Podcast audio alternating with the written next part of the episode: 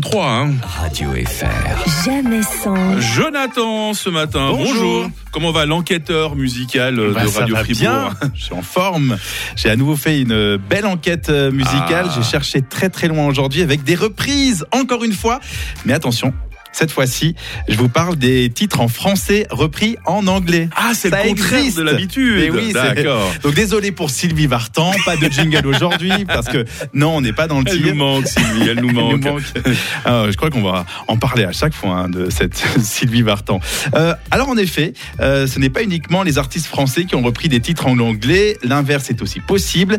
Et je vous en ai sélectionné un.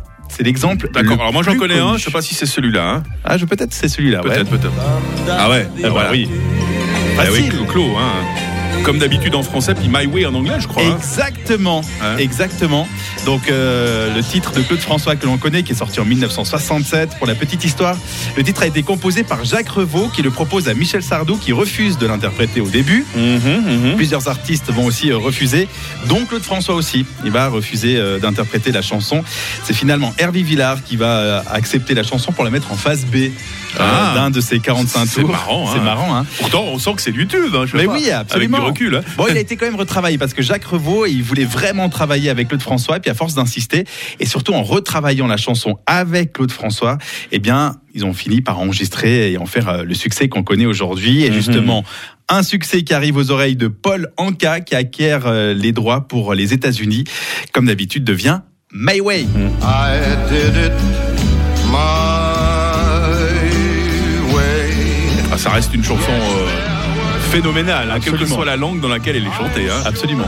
Mais elle prend toute son amplitude quand même euh, avec un Frank Sinatra. euh, Oui, parce que ça, c'est. ouais, hein. alors, euh, effectivement, tu parlais de version de- Sinatra, je pense, voilà, les deux versions Clo-Clo et Sinatra, c'est les plus connues. hein. Voilà, tout à fait.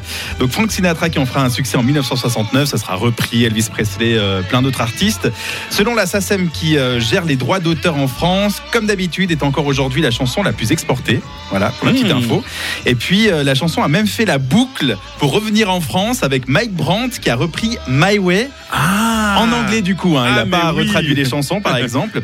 Et Claude François a aussi enregistré une version italienne et il existe même une version en allemand. Waouh. Et ça, je vous ai quand même sélectionné. Ah oui, parce que je- Et c'est pas Mireille Mathieu, hein, si jamais, qu'il a repris. On va écouter, ça devient donc So leb dein Leben. D'accord. So lebt dein Leben.